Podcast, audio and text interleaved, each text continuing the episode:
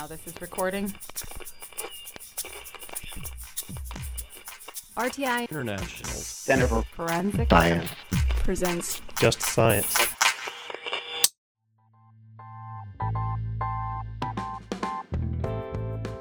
Welcome to Just Science, a podcast for forensic science professionals and anyone who is interested in learning more about how real crime laboratories work. In this special release season of Just Science, we discuss leadership with prominent names in the forensic community. This episode features Martina Bison Huckaby, the director of the Center for Executive Education at West Virginia University's College of Business and Economics. Just Science examines how understanding and relating with people separates leadership from management, taking business techniques and human psychology into a crime lab leadership position can be challenging. Martina Bison Huckaby shows how West Virginia University, ASCLD, and the National Institute of Justice are aiding forensic scientists who are seeking leadership help.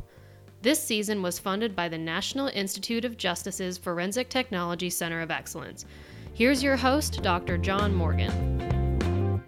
Welcome to the Just Science Podcast, the podcast for forensic science professionals. We're here this week at the American Society of Crime Lab Directors meeting in Dallas, Texas in early May. Today, we're actually going to be having a discussion with Martina Bison Huckaby from West Virginia University. Are you the executive director of the WVU Leadership Academy? Uh, I'm the director of uh, a Center for Executive Education and the Forensic Management Academy Forensic Management Yeah. Academy at West Virginia University. at West which is, Virginia University. Uh, certainly the leading professional development academy for leadership development in forensic sciences in the country. Thank you for that. yeah. So Martina and I have gotten to know each other uh, a lot more because she's been working on some of the other activities that RTI has been involved in. Not only part of the Forensic Technology Center of Excellence, but also our National Forensic Science Academy work, which is also a leadership development academy, trying to develop a certification program associated with this area. Martina, welcome. Thank you for the great introduction, John. So, one of the things that's really interesting here to a lot of forensic scientists is the idea that, well, why do I need to learn leadership per se? Why don't we start with that in terms of, you know, your view of the importance of leadership in the forensic science community? Certainly. So, in the forensic community, very often we have uh, people that are hired as bench scientists that are very strong technical skills, and uh, they spend uh, all their education and experience uh, cultivating their excellence in the technical field. And then uh, what happens, as in many other scientific uh, industries, not just in forensics, this, uh, we find that everywhere. Because of that, they are rewarded with a leadership position. So they start as supervisors, then eventually they become uh, managers of a unit, and they become crime lab directors. But very often this progression is made without realizing that they have to learn a new set of skills. And so, for that reason, we, we started developing, we started looking into this uh, over 10 years ago and started developing what was the beginning of a Forensic Management Academy. Because, uh, you know, just like we were listening in the session today, really um, lots of problems that can arise in a lab have to do with the human relations. That's what leadership is about is about you know uh, making sure that people work at their greatest potential. And in order to do that you have to be focusing on cultivating people around you. So this is not something that they're necessarily focusing on. So they really need to do a mind shift. All these type of uh, skills uh, that have to do with communication, that have to do with uh, team building, conflict management, motivation, these are going to be part of their jobs now, so that they really need to concentrate on that. So, how did you learn about leadership and management yourself? How did you build the expertise to lead this effort? Uh, Oh, that's an it's- interesting it's- Well, it's intimidating, frankly. I mean, that's a difficult area in some respects. I guess uh, I maybe had a similar experience without realizing because uh, I also was um, hired in an organization, it's actually an entertainment company. uh, Yes. I used to work for uh, Saban Entertainment. They used to do programs like the Power Rangers and uh, grew very quickly from being uh, a legal assistant to become a director of, of an area. And so that was trial and error. I really didn't think much about that. I was just, uh, you know, very much trying to get things done. I was more as a manager more than a leader. So we were in Los Angeles uh, at the time. Because my family relocated to West Virginia 17 years ago, I had the opportunity to uh, reinvent myself, and I decided to go back to school. And I did my MBA at West Virginia University, in the college where I work. But I was really interested in leadership development in, in, organizational behavior. So I went to work for a company called CLG, which is Continuous Learning Group, and they do basically performance improvement using applied behavioral science. So I have that background. At that point, my predecessor, Maria Mancini Yester, she actually told me that there was a position opening, and I really wanted to uh, be able to use this skill set to develop new programs also for the state of West Virginia and for the university I just graduated. So I applied for the position and I became the associate director. There are two things you said that I think are very interesting. I'd like to tear them apart before we get any further. Sure. One is you made the distinction, which I think is a very important one, between leadership and management. And it's the distinction I think that somebody who is new into the area is most likely to say, well, I don't need leadership. I, am a manager, right? I'm, when I manage, I'm doing what I'm supposed to be doing. So tear that apart for us a little bit, just definitionally, if nothing yes, else. Yes, management is you're oriented on tasks, on uh, getting things done, on process improvement, uh, more than people. And conversely, leadership is about developing people, the people around you, establishing a vision and, and having people follow you. Uh, leadership is not a matter of a position, it's a matter of an attitude, and particularly the attitude of developing others that's where you really stop concentrating on yourself and you really concentrate on, on really bringing out the best in the people that are around you. So when you're, when you're new in a capacity of a manager or a leader, you generally concentrate more on, on getting things done, you know, getting your numbers done without thinking of the people that are part of the process. Right. Leadership so is about service in some respect, right? It is absolutely about service. In fact, there's a whole concept of servant leader, which is one of the books we actually give uh, participants to read in, in the program, mm-hmm. which is it, it is about removing the obstacles for the people around you so that they can, you know, deliver, you know, what you ask them to do. And anybody in an organization can be a leader. You don't have to have necessarily yes. formal authority to be a leader, yes. right? Exactly. So there are different definitions of management and leadership, and I think they're a little bit situational. So the one that I generally use is the one the management is about tasks and leadership is about people. Very often we look at the you know manager more of starting position and leadership more of a you know like director level. So it kind of depends on the on the context that you're using it. And sometimes they even feel like management has a negative connotation mm-hmm. and leadership has a positive connotation. But I do think there are two halves of the same. One of them is uh, you know, related to tasks, more like project management, process improvement, so like the operations mm-hmm. part of a business, while leadership is about the people. The other thing I want to expand on that you mentioned is your background in, I'll call it applied behavioral psychology. Is that a yes, reasonable yes. way to call it? Yes. And I guess part of it is that I think there's been a time when there was a focus really truly on management per se. Uh, you know, the old Peter Drucker school, which had enormous value in its time. And people talked about leadership, but when they talked about leadership, it was mostly, you know, wisdom, let's yes. put it that way. And when they went beyond that, they sometimes were a little too soft. you know, it's like, what are you even talking about, yeah. man? But the research and understanding, it's not perfect by any stretch, but it's certainly improved in behavioral psychology. And so you can pull more of that knowledge into how you do leadership training. Yes. Tell us a little bit about it. How do you do that? How have you tried to pull that behavioral psychology into leadership development? Yes. Specifically, uh, the organization I used to work really studied uh, motivation and how to change behavior. So they would go to, in an organization and they would identify what were the drivers that were really could potentially change the performance of the organization and they were identified the specific behaviors and who were the specific performers like in an airline good example in this time yeah. you know the flight attendants uh, you know are very important you know for mm-hmm. the experience and so they essentially were able to change the behavior by using feedback they really um, were a very successful organization that is able to apply these uh, rules of applied behavioral science and uh, essentially by giving particularly positive feedback by catching people doing things right rather than telling them when they're doing things wrong by observing the correct behavior. People uh, are going to do what it's called discretionary effort. They really go above and beyond. So it's mm-hmm. a way of influencing, but it's all about leadership, you know. So uh, we really use these uh, concepts in our classes as well, like in the motivation, retention, but it's kind of interspersed in the way you, you do leadership on a regular basis, you know. Sure. So, so I've heard motivation talked about in a, in a very particular way, in the sense that it's internalized to the person, right? I mean, I have my own motivations. You can't change necessarily my motivations, but you can understand my motivations and use that for persuasion and to, you know, Yeah. get me to do things that are beneficial to myself, hopefully, but also for others. Yes, absolutely. Yeah, you cannot motivate people. You can create an environment, first of all, by creating clarity on what it is that you expect from them. So that's technically called the antecedents. Yeah, I'm being very technical now. But at the end of the day, is uh, create the environment, and you, it's from you giving the vision, from you understanding what it is that drive that particular person. So looking at things from their perspective, that you really, you really can have an impact. But it is uh, you have to touch them, you know, Yeah. in the heart. yeah, that's right. I have to tell you, I, I agree basically with it. Uh, the language of you can't motivate people is always something I've had a problem with because motivation, the root of the word is movement, right? Yes. You can move people based on what their motivations are.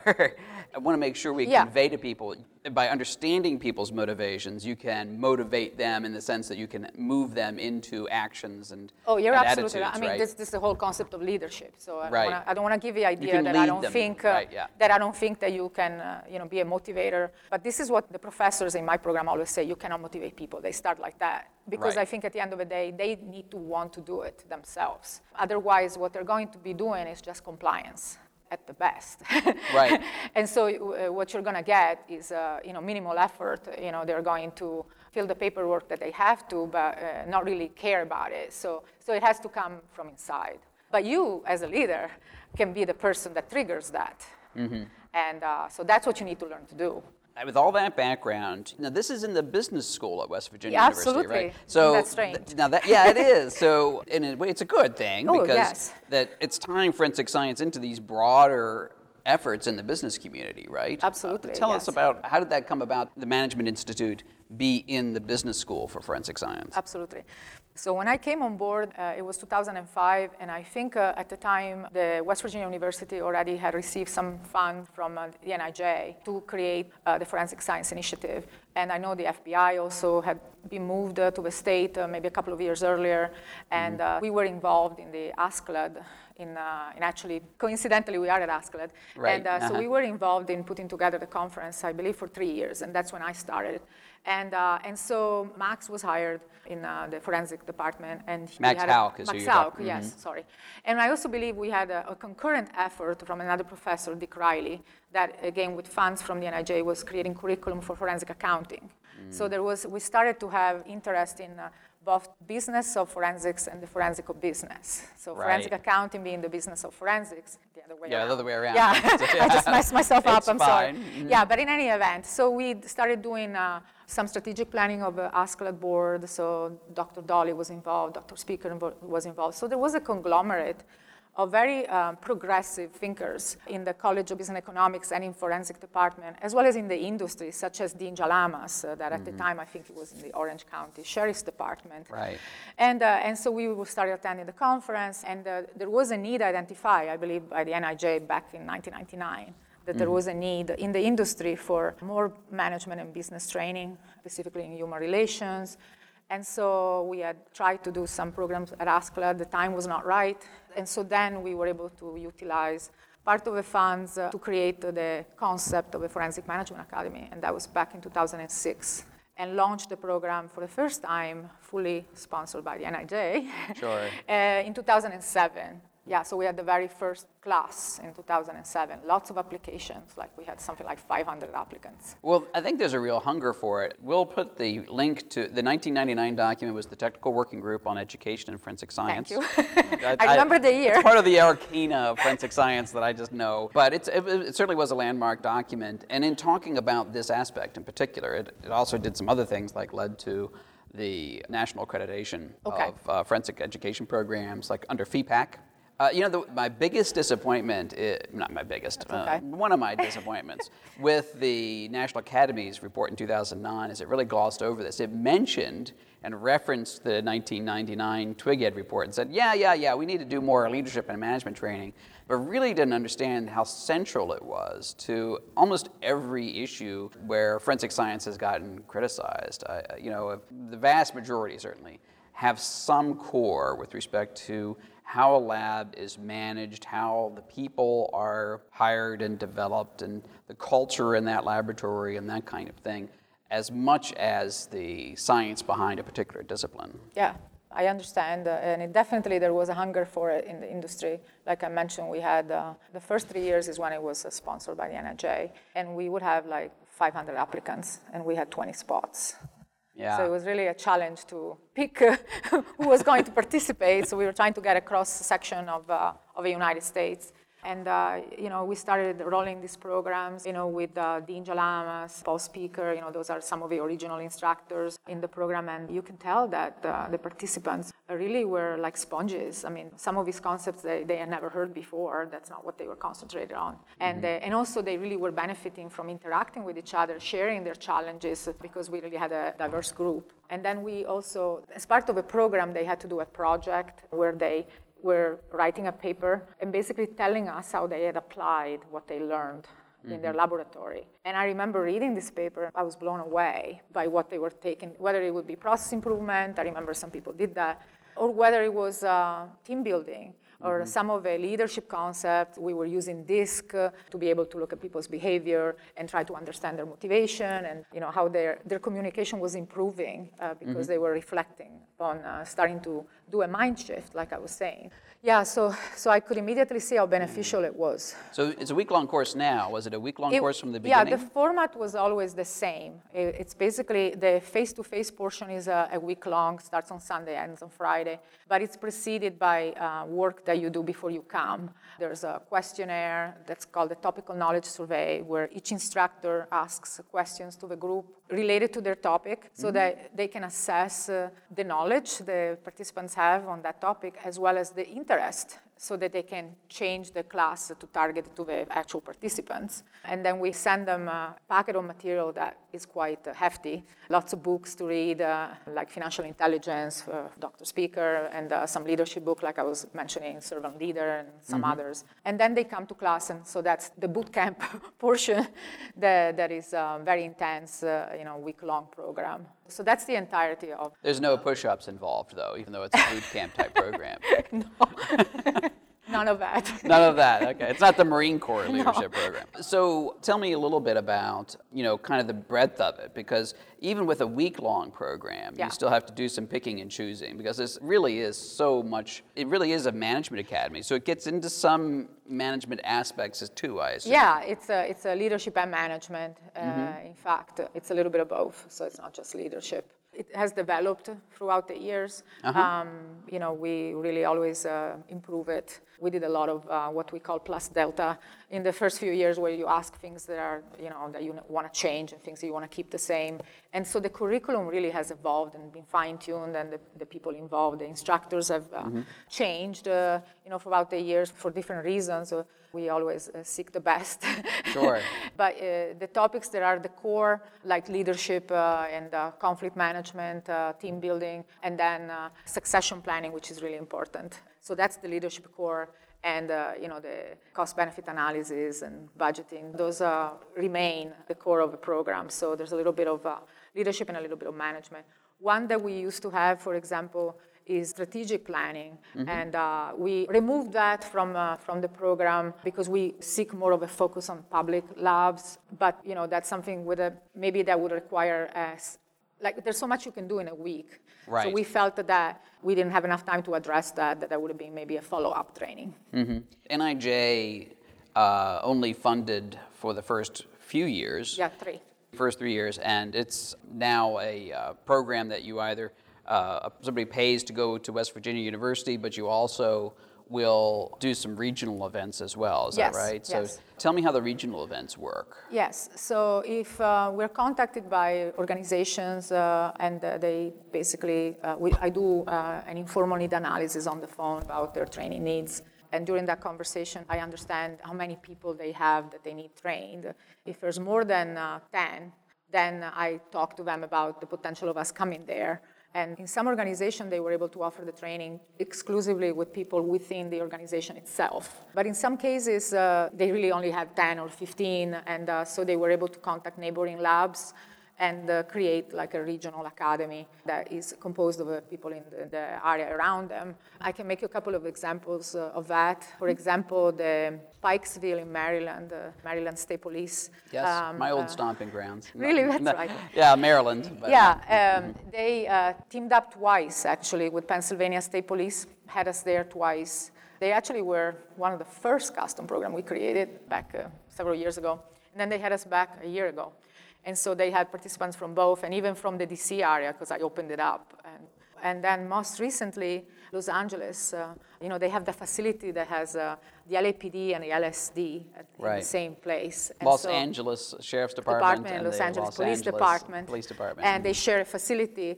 And so we brought the training there, and they had other participants from uh, San Francisco, San Diego, and even Idaho, actually. Because they generally send them to our academy in West Virginia, but this year, since we were over there, they decided to, to join that group. Sure, more, more and, cost uh, effective. Yeah, more cost effective. So we've offered this program to at least 15 different organization. Uh, by that I mean in 15 different organizations. Right, so you've done the regional yeah. kind of academy Yeah, but the, but the participants from those organizations were not necessarily all from that right. location. In addition to the many people who come to West Virginia. Yeah, in fact, we always uh, count the people that came to the public program, which uh, are, I think, in the 170 group, so it's mm-hmm. not like a large, large group, but we have hundreds of people that we actually train all over uh, the United States. We actually started doing some program abroad as well. That's excellent. That's excellent. Thanks. So I see Lean Six Sigma out on your uh, among your papers. So tell me about Lean Six Sigma and, and how it relates to your program. Yeah, this is more on the management aspect in my yes. mind. Mm-hmm.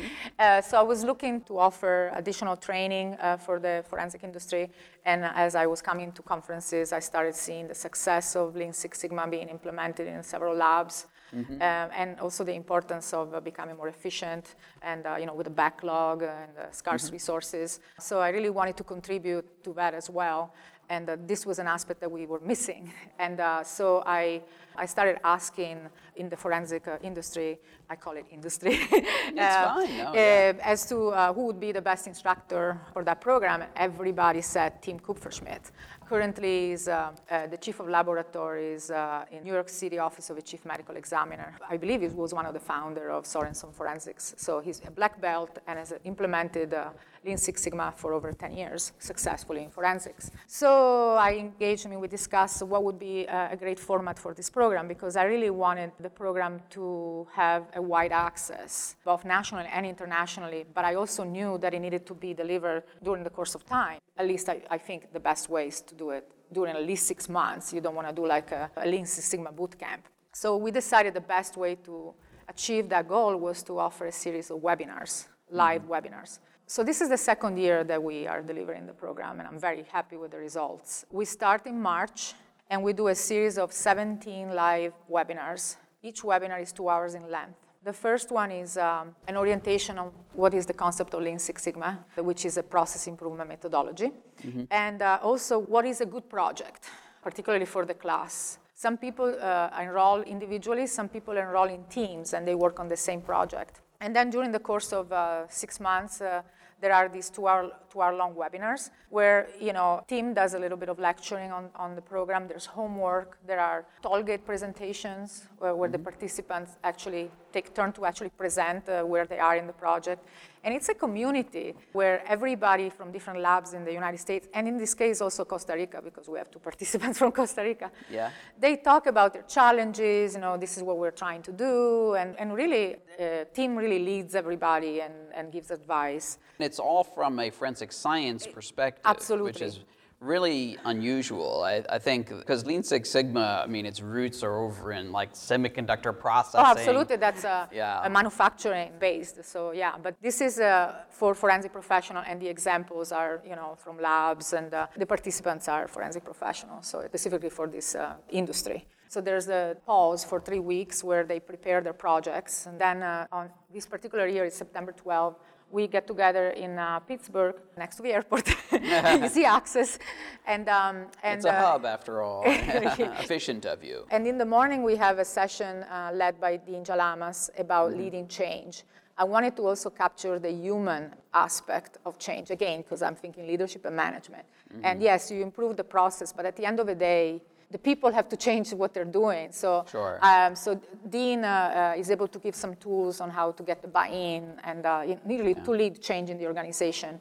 And then in the afternoon, uh, everybody presents their project and uh, they become green belts. What kind of folks have been going into that uh, into that program? Is it all managers, or are you getting some of the bench level folks, or what kind of folks are you getting into the program? you know? Mostly managers, yeah, mostly managers, some quality uh, assurance uh, people, but uh, generally not bench. Uh, I haven't had many bench scientists. Yeah. I hope that they I hope that they really see that in the context of the leadership because I think process improvement especially in a modern organization we're all kind of systems designers, right? Yeah. Where we have to be able to adapt to what the mission of the organization is, where our what our role is and and how processes that we're involved in can be optimized all the time. And so I think we all have a role in Lean Six Sigma, not just the management Yes. folks. I think uh, they also see how more efficient it is. So they understand the value of that and they have ownership uh, of improving things. So, from the human perspective, uh, yeah, I think in a, morale standpoint, uh, seeing that there is an improvement in the processes and, and things are turned around quicker, it can motivate you. But it is definitely important to keep that aspect in mind, the leadership aspect in the program, because uh, you know otherwise you don't want them to say, okay, everybody turns this way today, you know, and they have to understand the reason and uh, what's the end result. Sure. Yeah, it's an interesting juxtaposition in the sense that Lean Six Sigma kind of anticipates that you're going to be dealing with the errors in the organization. And forensic science in particular is very resistant to error. We, it doesn't like to There's make no mistakes. tolerance for errors. And th- yeah, and exactly. And, and that makes it have less tolerance for innovation as well. And sometimes lack of innovation can create problems. So having that balance, how you bring in, it can be a new technology, a new research project from NIJ, you know, when they have something new coming out of the scientific laboratory or some kind of process improvement. You need to have the ability to understand how that relates to your current processes, how you can integrate it, how you can do that innovation without compromising the quality of the work. Yeah, I mean, the, there are different kinds of projects. Uh, one of the effort is also error reduction. And uh, one is, would have to be doing with time, you know, turning things around faster. But part of the process is to create uniformity in how you do things. So just to study the process and make sure you always do things the same way. And I think by itself that leads to a reduction in error because, uh, you know, you have uh, a consistent process. It's very ISO. Very I- Yeah, yeah, yeah, yeah. the ISO Very- folks love yeah. that kind of appro- Yes. approach to it. And, And, um, uh, yeah. yeah, you're right. And we're very lucky uh, to have uh, to have Tim uh, because uh, I think he's very passionate and dedicated uh, to this uh, Lean Six Sigma philosophy, and uh, he really is uh, very available to our uh, students. Uh, he tells them that he's uh, he's sensei for life. and uh, so I really like to see that passion, you know, and, and so uh, I suspect that, that it becomes a community and uh, that, you know, he still talks to the participants from last year Sure. and uh, always available to help them. So at the beginning of class, uh, he apologizes in advance to our significant others because he says that we're going to change the way we look at things Sure. forever. And so that, you know, when, if we're in line somewhere, you know, we're always going to want to improve things. And uh, so I thought that was pretty funny. so, Yeah, there's there are a couple of different kinds of people in the world. There are people who want to keep it simple, and then there's the optimizers. right? Yeah. And so when you go through that program, you become the optimizer. Yes. I'm a very simple person myself, but I don't mind being Oh. as, as long as as long as you don't challenge me too much on optimizing every day. I'll be I, that's fine. So, is there a way for folks to be able to learn more about the program at WVU and sort of follow up from the podcast and what we've learned today? Sure, they can always reach me, but I also, uh, in our website, um, there is also a um, webinar, information webinar that we recorded uh, uh, with Tim and myself, where we talk about the program, the Lean Six Sigma program specifically. Well, feel free to give the website. We'll also put a link on the podcast landing page for this particular podcast so people can go there. Or what is the website? Just It's a business.wvu.edu. After that, you can follow links for my center. You can find uh, the Lean Six Sigma page. Thank you very much for uh, participating with us, Martina. It's been a delight to have you. Thank you, John. Thank you very much for the opportunity. Next week on Just Science, we will talk with Jeremy Triplett, the laboratory supervisor for the Kentucky State Police Forensic Laboratories. Opinions or points of views expressed in this podcast represent a consensus of the authors and do not necessarily represent the official position or policies of its funding.